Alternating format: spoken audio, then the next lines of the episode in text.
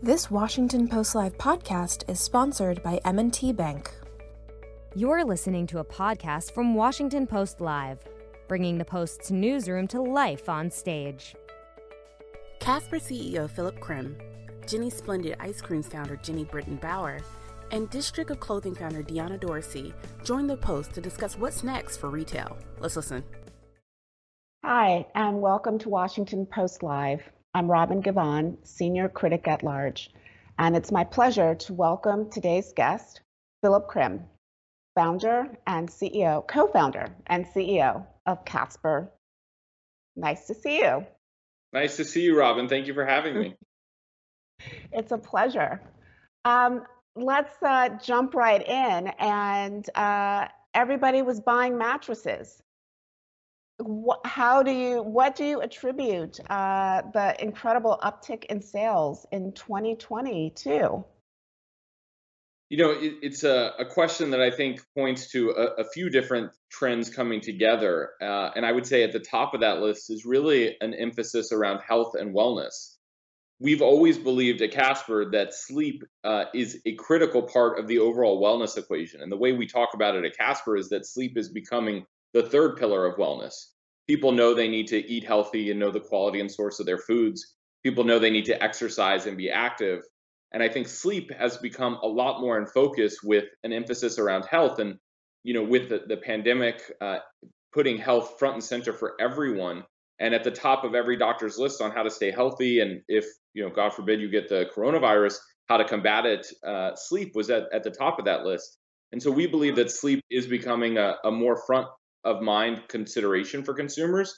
And when it comes time to optimizing sleep, people look to their bedroom. They look to their mattress, their pillows, their sheets, their bedding, uh, things that they can do during the day to help improve their sleep. And with Casper, our vision since the beginning of starting the company was really to build the world's first sleep company. We're seven years into that journey, and that's what we're excited to continue to do. And we, we think that Casper can become the preeminent brand and go to shopping destination for people seeking a better night of sleep. The other trend I, I would emphasize that, that is also good for the mattress industry is just housing overall. Um, people are moving homes. That's always a good catalyst to think about how to upgrade your sleep and upgrade your bedroom. And the housing market continues to be very robust. And so I think that's a another good tailwind for the mattress market. Can, can you talk a little bit about some of the things that uh, left you in a, a good position to um, respond to increased consumer demand because I would think that one, you know, buying a mattress is a big purchase and it's something that people typically want to test out. Um, and it's also something that, you know, really it takes a lot of logistics to just to get it into their home. So how were you as a company prepared uh, for all the issues that came up during um, the shutdown with supply chains, uh, people not working and perhaps wanting a mattress, but not really being able to afford one? Yeah, it's it's an interesting question, Robin, because you're hearing every retailer now talk about omni-channel and how they've built the infrastructure for omni-channel, and that's certainly the case for Casper. But what's unique to Casper versus really, uh, you know, almost everyone else in the retail industry is that we were built digitally native. So we started with a direct to consumer foundation, and that's where our roots continue to lie, which means that we're very data informed. We use technology to enhance the consumer experience. And we've built that omni-channel foundation on a digital platform, which is different than, than other retailers who have brought the digital side of things into focus lately. And I think all of that is necessary in today's retail backdrop because consumers are changing the way they're shopping. They were forced to through the pandemic with retail shutting down, and consumers are embracing digital, or in our case, as you mentioned, it's a high consideration purchase. So the hybrid of digital and physical as part of their shopping journey. And so we believe that Casper is best positioned to offer that uh, omni-channel approach for consumers, but really it's that uh, being able to traverse the physical world and the digital world while shopping for a really imp- important purchase like your mattress that's critical and th- that's how we how we envisioned casper from the beginning and that's what we built and i think that's what allows us to offer a best in class shopping experience for our customers in a category where uh, it, it makes a big difference on your life. And so you want to get it right. You want to be well informed. And so you're doing your research online. More consumers today are buying online, but many consumers, most consumers actually in this industry, still value and include a physical part of their shopping experience. And that's where Casper has uh, 70 owned and operated retail stores live, and we have great partnerships uh, throughout the country. And so that that omni-channel approach and that that focus on distribution, both digitally and physically, uh, is really important for us and something that we we're proud of the progress we've made, but still have a long way to go to build out. You know, you are among you are among those companies that really, you know, is considered sort of a disruptor in their field, and that usually means uh, existing in the digital space. But it always seems like the companies that are disruptors and digital eventually always end up having a brick and mortar presence. Uh, you know, whether it's eyeglasses or, you know, rental clothing, there always seems to be this need for a physical space. What does that say about the mindset of consumers? So you know, I, we we uh, acknowledge the label of disruptor, but I, I, would say we we didn't, as founders, start this business to go you know disrupt. It, it was really uh, we started the business to focus on providing a better consumer experience for customers and consumers that wanted a better night of sleep. And so we, we started the business with a direct to consumer business model that we continue to run and scale. Uh, and then we complemented that with a retail partnership channel for us. But what that means is at the core that we're listening to customers, we're talking to customers, we're following the customer data, we're understanding how consumers shop for these products, what's important to them. We're doing tons of consumer feedback. We, we get feedback from our customers day in and day out because of our reliance and focus on that data side of things. And what that means is that we listen to our customers and we want to go where our customers are. So when our customers ask for the opportunity to try our products, we listened and we tested into that you know, when we were first starting Casper, uh, you know, as I mentioned, six, seven years ago, we turned our first office space, which was a second story walk up in New York, uh, a small office space, we converted our only conference room into a trial room, uh, you know, a mock bedroom so that consumers can come in and try the product. So we knew that physical was going to be really important to us and to our brand from the beginning. But we said, let's follow what the consumers are telling us. And that's led us to the Casper retail expression today, which is fun, educational, a great destination. Uh, you know, consumers of all ages love to come into the Casper stores to hear what the latest and greatest is with sleep. And and the people working our stores, we call them sleep experts because they're trained in sleep. And so again, when you think about our vision to become the go-to sleep destination for everyone, that means we want to be there physically, we want to be there digitally, we want to connect with consumers wherever they might be and we're going to follow our customers. That's what led us to launch additional mattress products, additional mm. sleep products. Uh, it's all through consumer insights and looking at the data, listening to the customer, and being able to deliver what they want in real time because of our DTC heritage and our foundation of technology and data. So the message that you were really con- communicating to consumers was that you weren't selling a product as much as you were selling an experience, the experience of a good night's sleep an experience and a solution. You know, when, when, consumers are thinking about mattress buying, very often it's just to solve getting a better night of sleep. Maybe it's waking up with backaches, maybe it's waking up hot, maybe it's waking up after sleeping too short. And so consumers want a solution. And that's also why Casper has always envisioned ourselves as a sleep destination, not a mattress destination, not a pillow destination. We're really proud of our pillows, we're really proud of our mattresses, but it's that holistic approach to providing consumers a better sleep solution that. I think separates Casper from really any other brand or destination out there. And I think part of that solution and part of that education should come through a great experience. And that's why if you go to casper.com or if you go into one of our Casper stores, I think you you really get an experience that's unmatched, uh, even outside of our category, really across retail overall. And and that's part of our, our thesis with retail broadly is that for retail to uh, be a big part of your business you have to offer consumers something more than just a place to go shop and buy. You, you want to offer them an experience something that provides education and fun and uh, re- really elevates the overall uh, experience when it's shopping for this product and that's what we envision with casper stores and that's ho- hopefully what consumers see has been brought to life when they come into one of our stores I'm I'm curious when uh, the pandemic first uh, really became a, a, reality. I mean, what went through your mind as as a business owner? I mean, what what were you know were the first things that made you you know that made your heart stop? well, panic set in at first, and took a step back and just thought the world was ending. Uh, you know, was I was of the mind that it, things were going to get very bad, very bad for consumers, very bad for for retail, very bad for Casper's business. Uh, you know, fortunately, I was wrong, and fortunately, we have great advisors and investors and a great board around the table and a great management team. And and we all took a step back and we said, Let, let's look at the data, let's see what's going on. And what turns out uh, happened was very different than than the initial panic that set in for me. Uh, we mm-hmm. saw a strong consumer spending environment uh, in 2020. We saw a lot of emphasis around the mattress category because of the trends we talked about, like sleep and, and the home. And we mm-hmm. saw really strong demand for our business and our brand and our products. Uh, and so, you know, it, it, was one where we, we were really worried about what the world might look like um, when the pandemic set in. And you know, fortunately, consumers kept spending, and the the demand for mattresses stayed strong. And we actually ended uh, 2020 having a really strong year and, and, set up for a lot of success in 21. And I, I think that was uh, something we were able to capitalize on because we did have that digital DNA. We were able to double down on our e-commerce efforts. Uh, you know, shutting down our stores was was obviously painful and something that you know hopefully we never have to experience again. But because we had that sorry. I was just going to ask, particularly in, in Europe, you had to to really cut back.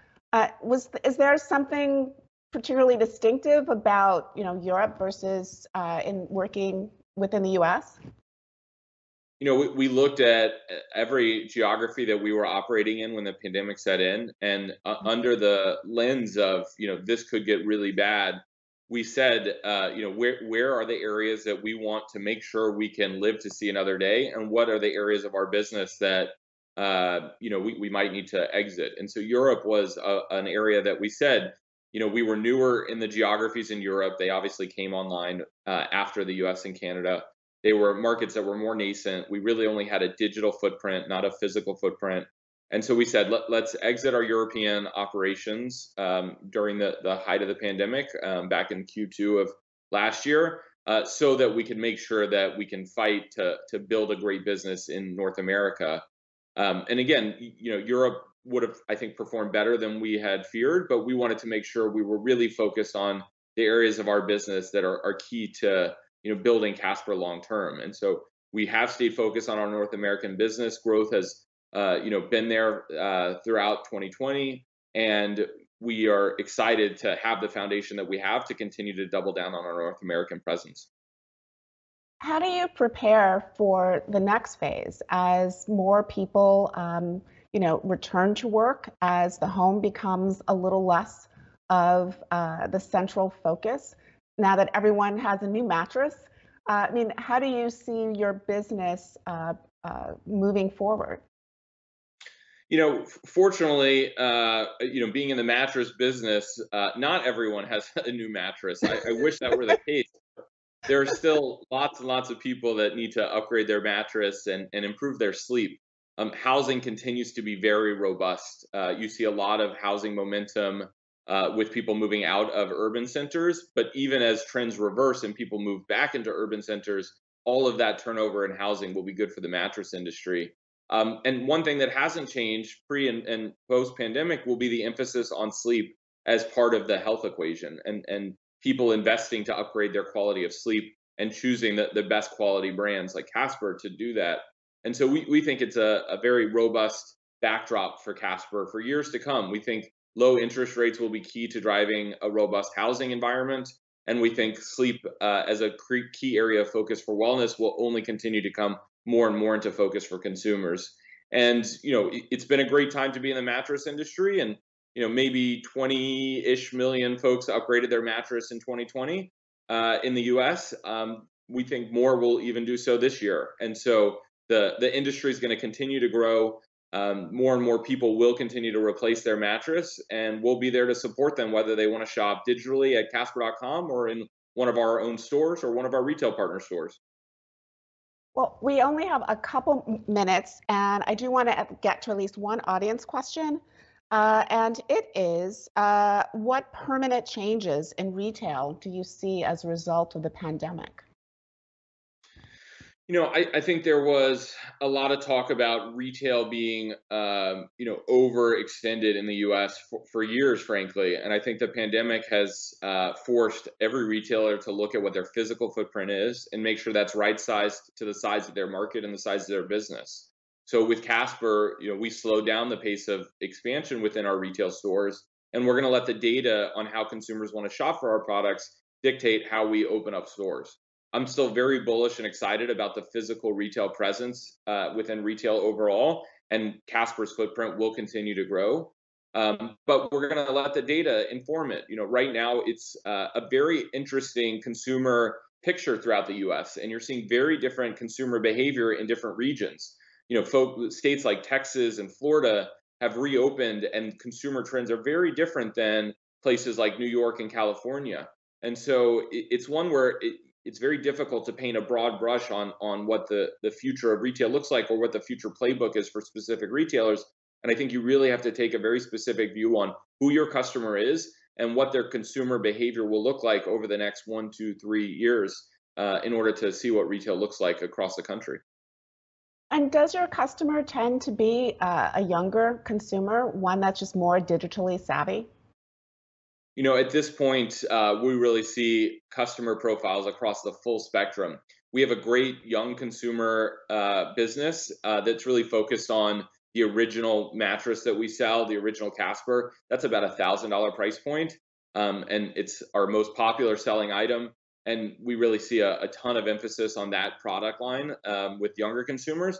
But we also see older consumers that are are you know uh, less price sensitive and really want to invest in the quality of sleep, looking at our uh, products, including products that we just launched, like the Wave Hybrid Snow, the Nova Hybrid Snow. Those products uh, are in market, and we're seeing uh, a lot of resonance with older consumers across our higher price points. And so we really think that Casper will become the go-to destination for consumers at all ages and all price points, and and that's why we've expanded our selection of products uh, to to make sure that we are uh, the go-to destination for anyone looking for a better night of sleep. So it's not all about the millennials. It's not all about the millennials. Millennials deserve a great night of sleep, and and we're certainly there for you. Um, but everyone does, and and we really think of Casper as a much broader brand than just a millennial brand. Well, with that, before I insult millennials anymore, uh, we will have to leave it there. Uh, thank you so much for being with us. It's great to be with you, Robin. Thank you so much for having me. I really appreciate it. And uh, please stay with us because I will be back with Jeni Britton Bauer after this short video. Welcome back. My next guest is Jeni Britton Bauer. She is the founder of Jeni's Splendid Ice Cream. Welcome to Washington Post Live. Hey, Robin, it's nice to be with you. It's very nice to have you. And I have to say that your product is one that is after my own heart. So I am more than happy to eat ice cream for breakfast. Well, we we are fast friends then, because I'm I'm breakfast, lunch, dinner, all of it. Yes. so I, I feel like the the your product, your company is sort of the company that so many people sort of dream about uh, creating. And you started in Ohio, and and I'm wondering if from the beginning you sort of saw this as you know, a company that could grow and be national, or did you sort of see yourself as the corner ice cream shop? I had this idea um, that ice cream could be uh, better and more interesting, uh, and and particularly people like me, sort of more sort of adventuresome, and I came from the art world, and if so, that the opportunity was really big. I saw Ben and Jerry's in grocery stores, and honestly, I was like, if they can do it, I can do it in my own way. So, um, so yeah, no, I mean, it was it was start small and build. I did not have the resources. I like to say that I'm a start small and build entrepreneur. Um, or the know-how, and it turned out to be a very good thing, really my superhero power. Um, I just started. And so I was able to challenge a lot of the sort of traditional um, ingrained thinking in ice cream and do things over time, like take stabilizers out of ice cream, emulsifiers out of ice cream. I mean, because people really weren't thinking this way in ice cream, but I I was because I wasn't coming from the inside. And the same is true in how we structured our business. Just by going very slowly, uh, we were able to create a business that actually is what I think of as a company. The word company means you're not alone. It is about community. And so, um, so I actually think it ended up being this like superhero skill or power for our company um, that we started really small in a farmer's market and grew really slowly over many years with our customers and our community. And it feels like the brand still has a very close connection to to those roots.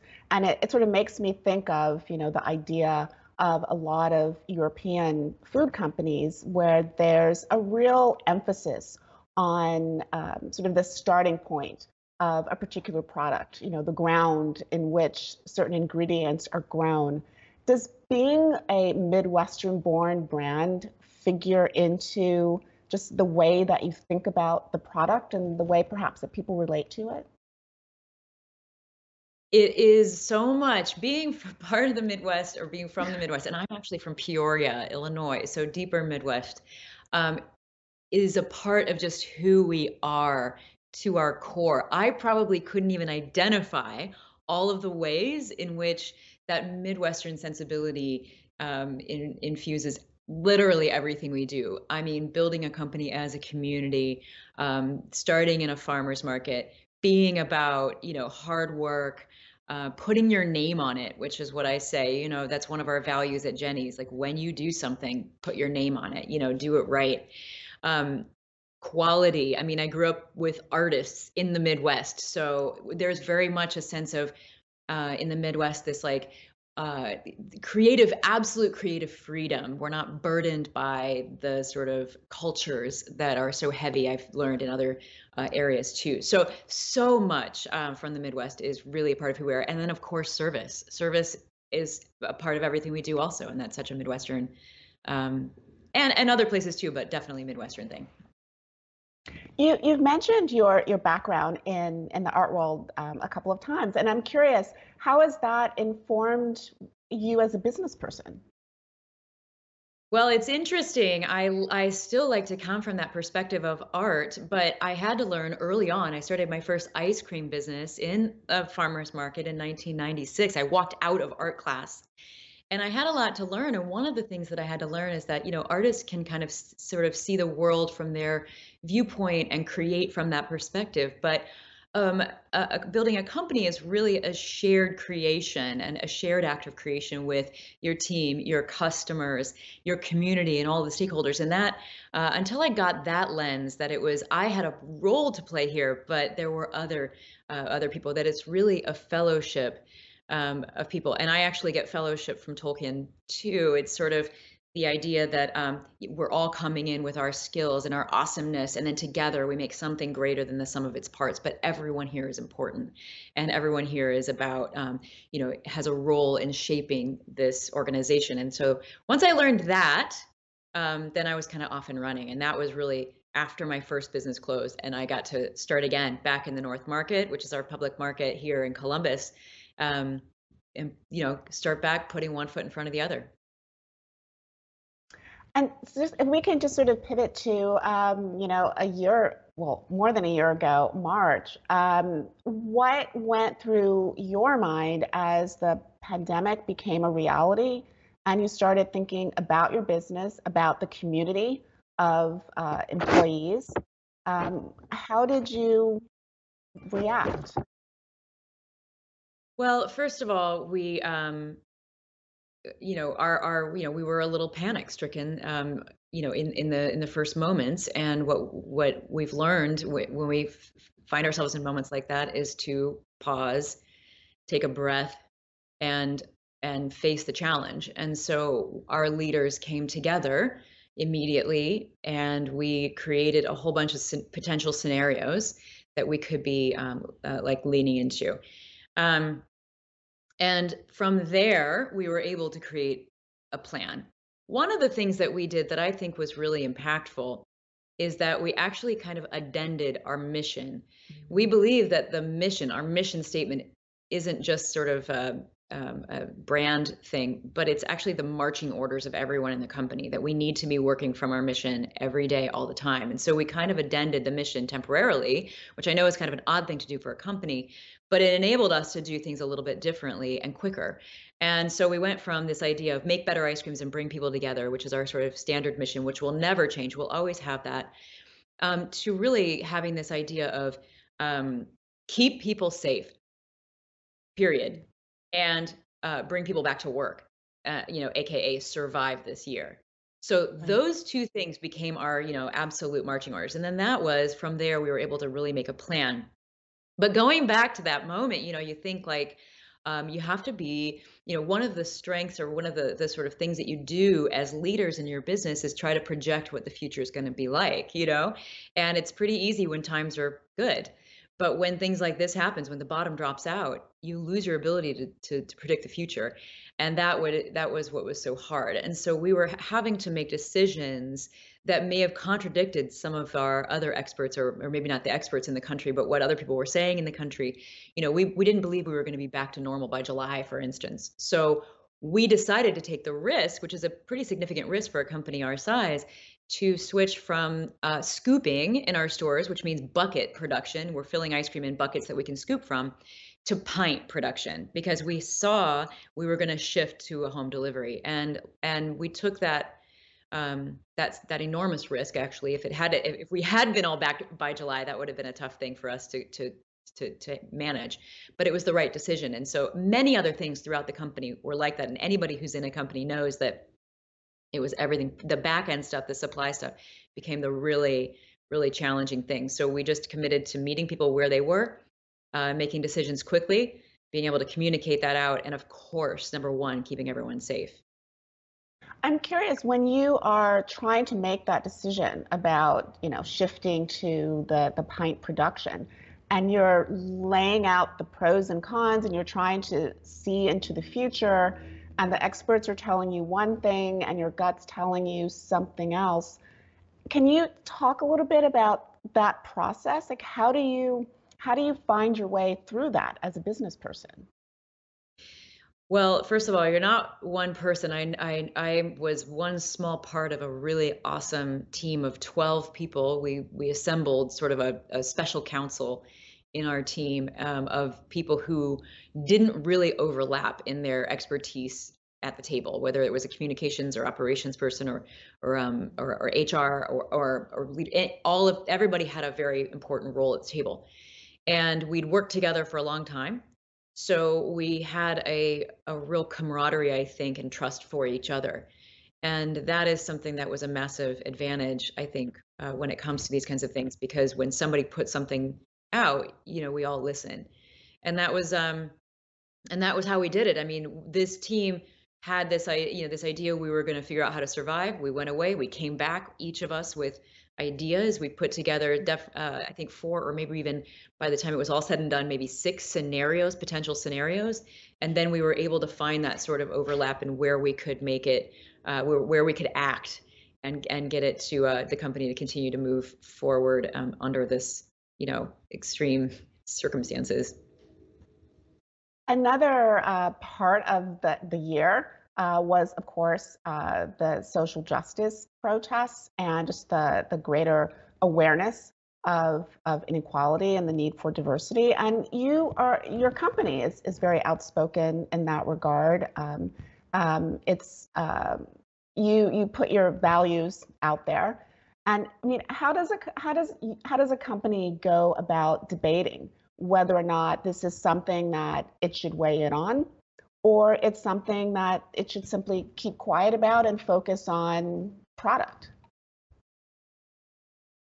I don't know how often we've come together to debate um, about these kinds of things. I think that, well, that's not true. I mean, I think when it comes to people and human beings and freedom and justice and fairness, those are issues that are near and dear to to us because we have always been a company that um, that is close to our community that believes that we're all in this together that that celebrates you know what we think of it i mean flavor the idea that you know uh, when you look up the word flavor in the dictionary it actually means the essential character of something or i always add someone um, mm-hmm. and so this idea that we're all unique and we're all gifts to the world and we all deserve um, you know fairness and justice and equality and freedom and all of those wonderful things uh, that america affords us or is, is is meant to afford us i mean that's just something that we have always kind of had in our in our hearts and um and this year we realized that even we even with that we had made you know we weren't perfect i mean at all that we we still had a lot of learning to do. So we committed very deeply to that work. Um and and anyway I, I just go back to it's our values. You know if you don't act on your values they're not your values. And so we can't ask anyone to trust us and, and it starts with us our company because our own team if they don't trust us then no one else will either um, unless we actually act on our values that doesn't mean that we have to be out there on the front line of every political issue at all but when it really is near and dear to us uh, like like in the way you know like in community and and and in you know fairness and equality um, mm-hmm. then yes we we do need to stand up and put our um, ourselves out there because otherwise i don't think our our customers our team will continue to trust us that we care. Mm-hmm. And increasingly, it, it does seem that consumers, uh, particularly younger consumers, uh, really do want to, um, you know, put their money where they feel their values are being supported. I mean, do you do you get that feedback from your customers? And and I'm wondering if you've ever gotten negative feedback. Um, we almost always get positive feedback um, about all of this. I mean, of course, sometimes when you when you have an opinion about something that you make known, um, other people who don't share that opinion are going to make it known. Or if you, uh, you know, I mean, these are all nuanced, and so every once in a while you have a conversation with somebody. But for the most part, it is extraordinarily positive, um, and that's um, yes, people are are looking for companies where you know our our biggest power maybe is the is where we spend our dollars um, in in our country. Um, so people are looking for where uh, exactly how they can um, use their dollars to do the most good. Um, but we didn't start this. This didn't start just now. This has been building for many decades. I mean, when you look at companies like Patagonia and, and also Ben and Jerry's and so many of the other companies, this is something that has been building for decades, and and um, and that is in many ways ingrained in American entrepreneurship and American business. And I think that um, maybe the pendulum kind of went to one side, but we need to get it back. And and some of us are willing to go even a little further um, in terms of you know just really uh, living to our values and making them very known and uh, being accountable to those. And to that end, um, I do want to talk about uh, the ice cream flavor that uh, broke the internet practically, which was the collaboration with with Dolly Parton. Um, can you can you talk about like these these uh, special flavors? And there was also uh, a White House flavor for um, your number one fan, President Biden. Um, so how do how do those work, and what does it mean to you to be able to speak through ice cream? Well, thank you for giving me the opportunity to say that you know creativity. Well, first of all, creativity lives everywhere. But when we're talking about um, you know things like um, like this, we're talking about the kind of creativity that impacts like flavor and voice and communication and uh, how how we make people feel in the world. And I do think that um, that creativity and the the sort of acts of creativity um, haven't gotten their due yet this year when it comes to how we mm-hmm. survive, you know, as business in the crisis of of 2020, the multiple crises of 2020. Um, being um, Jeni's is a creative-led, community-spirited company. That's kind of how I like to say it. So you know we're always trying to make something new uh, from this viewpoint of make people feel loved um, and that's just so important for us so yes when we uh, we've done so many flavors this year that that we just kind of felt were you could you could sort of say meeting people where they are this year you know we wanted to spread joy and love this year and speak a common language, something that we can all kind of share and recognize. And we did that with many flavors. We had one called Sunshine last year, um, that was gray in color uh, in May last year. So it was right as this was all hitting. It was gray in color, but it tasted like sunshine. And the message was the sun will rise again, and will shine again.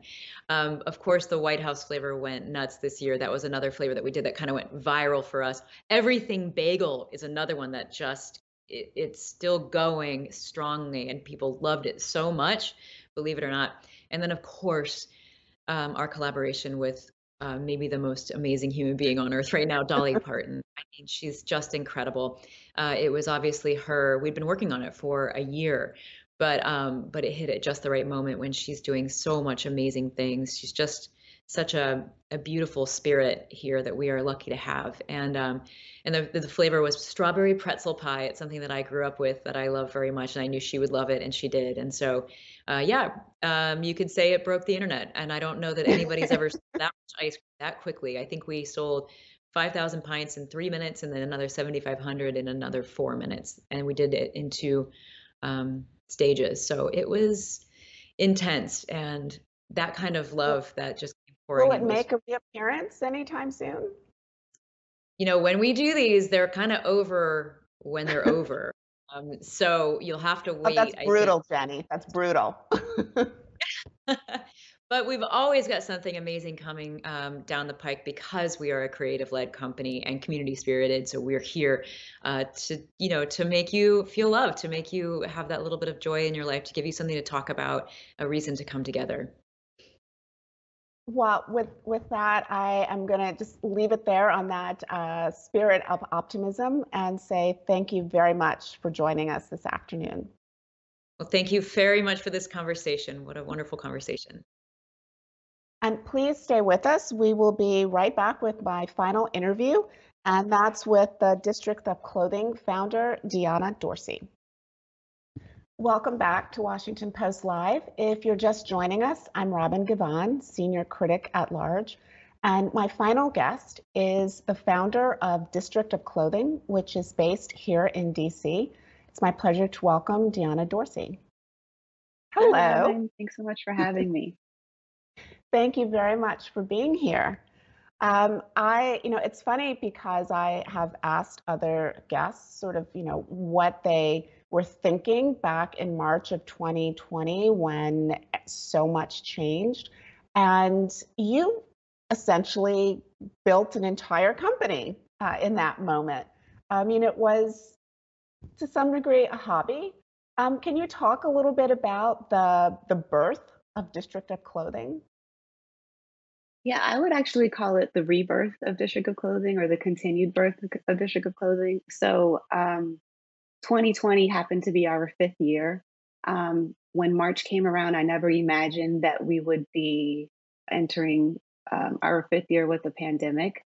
And I knew very quickly that I needed to pivot to not only remain um, at peace and productive, but also to be a, a healthy contributor to my home. Um, you know, as we continued moving forward throughout the year, some really awful things continue to happen. But I think our messaging of encouraging progression, inspiring action, and supporting self love really sort of met the moment.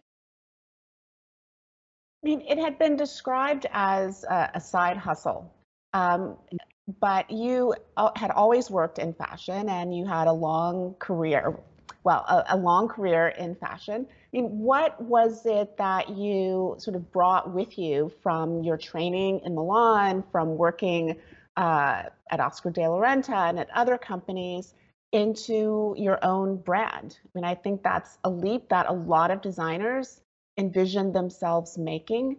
Um, what things did you learn that um, helped you build the company? I think the most important thing that I learned was how to be effective and efficient um, and to be mindful of my budget um, and mostly also to be mindful of my my consumers my community. Um, through my training i learned um, really the the focus needed to be on my community that, that i wanted to serve. And through district of clothing um, which started off because my prime client had went on a spending freeze I knew very quickly that I needed to to do something that would allow me to support myself during the rough months. um, the focus has really just been on our community and the folks that we wanted to serve through apparel that would help them um, continue to do the things that they were doing already every day. I know you've talked a little bit about what it was like to see some of the pieces from your collection uh, being worn by um, protesters as they march for um, racial justice. Um, to see some of your pieces um, being worn um, as people have, you know, raised their voices for uh, voting rights. All these uh, very sort of big political, social issues.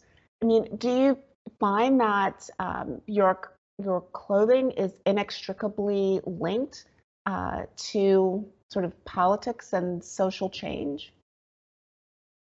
Yes, I'd say so. You know, even when I was being introduced here and I saw that video, it um it gives me pause. It it really um has me quite emotional when I see it and when I think about it.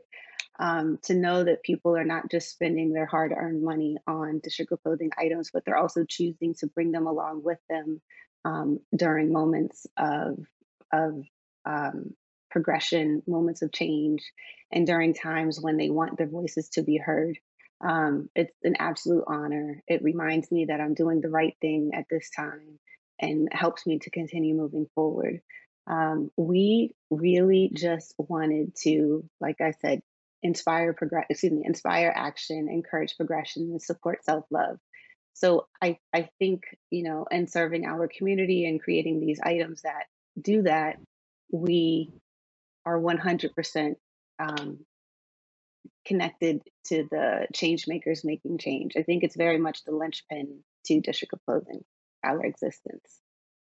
I mean, that is a heavy lift for a shirt or a, you know a cap. I mean, but I think it speaks to certainly the the power and the resonance of fashion.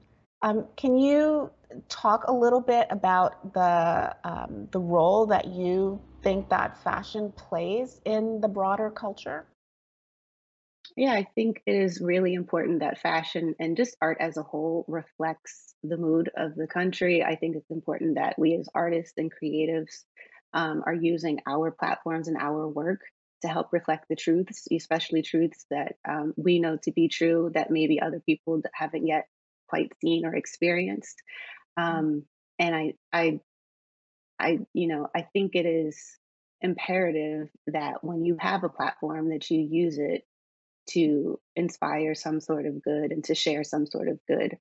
You know, what is best for business is really best for um, humanity and the planet, and that's that's essentially what allows District of Clothing to continue working um, alongside. I don't believe that T-shirts and hats and sweatshirts are activists by any means. By any means, it's not. Um, a, it's it's maybe an arm of activism, but we say, you know, our our clothes won't change the world, but the people who wear them are, and we want to continue to be a, a part of that of that growth and change. In order to um, keep um, supplying your customers. I know that at, at one point you, um, you know, had made a video thanking them for their patience because of delivery issues. Um, I mean, what were some of the, the hurdles that just, you know, logistically as a business person you had to grapple with um, as everything uh, was in upheaval? Hmm, so many hurdles, right? Um, you know, if you can Your remember, if we can even just top three, three, I think remembering that I needed to pivot quickly and to adapt quickly. Um, remembering that it didn't have to be perfect, but it did have to be timely. Um, and just keeping, you know, humanity at the center of everything we were doing. So it was very important that I remained honest and vulnerable and clear and transparent. And with every step of the way in 2020 and even now in 2021 that's sort of been the plan and the goal the, the last thing that you said about um, you know sort of the, the role of humanity in a business um, i think about even more broadly, the role of humanity within the fashion industry. Um, how do you do you see the fashion industry uh, changing and recognizing um, a need to be a more humane and and welcoming place over the last as as things have sort of come to the into the spotlight uh, over the last year? I hope so. I think things are starting to change, but I do believe there's lots of change that needs to continue to happen. But I do think that we are starting to make um, progress in the fashion industry, you know, between high fashion and fast fashion and small business fashion. Um, the focus really is sort of on sustainability. The focus is on, you know, again, the human factor, and then on making sure that we are not appropriating various different cultures. Uh, we still have quite a ways to go, but I think having these discussions is starting to allow more people to be aware um, of where they're spending their dollars and how they're spending their dollars and um, and the items in which they're choosing to wear. To, to that end, um, what has been um, the role of, of social media for you um, with your business and um, just increasing uh, the awareness of it? Yeah, we probably started at the beginning of the pandemic with maybe 7,500 followers. Um, probably half of those were active followers. And over the course of the last year, we've grown exponentially to, uh, I think maybe we're at a little over 18,000 followers. Um, initially, if you can go back to March, um, remembering that the hashtags were flatten the curve and the hashtags were wash your hands, um, that was sort of the initial pivot we just wanted to be a resource of, of correct information. And so we were sharing everything that we could um, from a meme perspective or tweets, various tweets, repurposing tweets, and also videos um, that would reflect the things that we needed to do to help help, excuse me, flatten the curve at that time.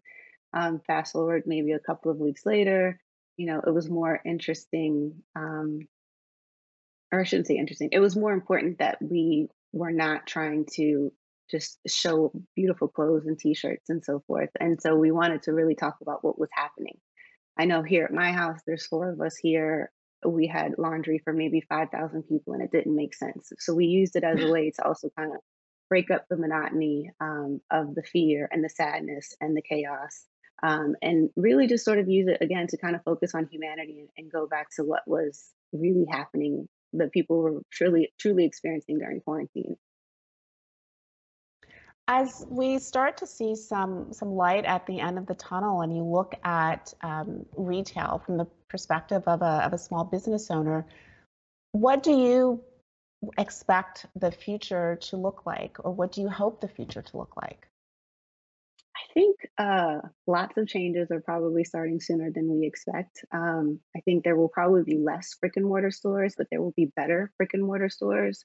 There will probably be a combination of um, lots of small businesses sort of joining together to make things um, more cohesive and accessible for folks. I think small businesses will probably um, also, excuse me, myself. I think also small businesses will also join their resources together to help them, let me just clear it up, to help them access more people and then also to share resources. So as rents will continue to rise, um, you'll see lots more small businesses kind of coming together to create cohesive experiences and maybe maybe not even cohesive experiences um, but also to employ local um, folks with local delivery and so forth i think also probably drone delivery is a lot sooner um, on the horizon than we may be thinking. Um, and then, of course, anything and everything sustainable that's possible. When when you say coming together, do you mean um, small businesses collaborating, or uh, just sort of working together in order to um, um, you know take advantage of uh, that combined size?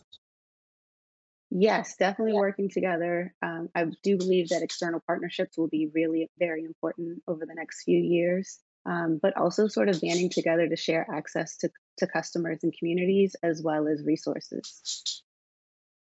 And are you of a mind that people will continue to move towards a much more informal, uh, relaxed way of dressing, of pre- presenting themselves in public, or if um, we will shift back to something a little bit more formal. Asking you to look into your crystal be, ball. my crystal ball here. I think there will be much more of a hybrid. Um, you know, it is very comfortable to wear t-shirts and sweatshirts and hoodies and so forth.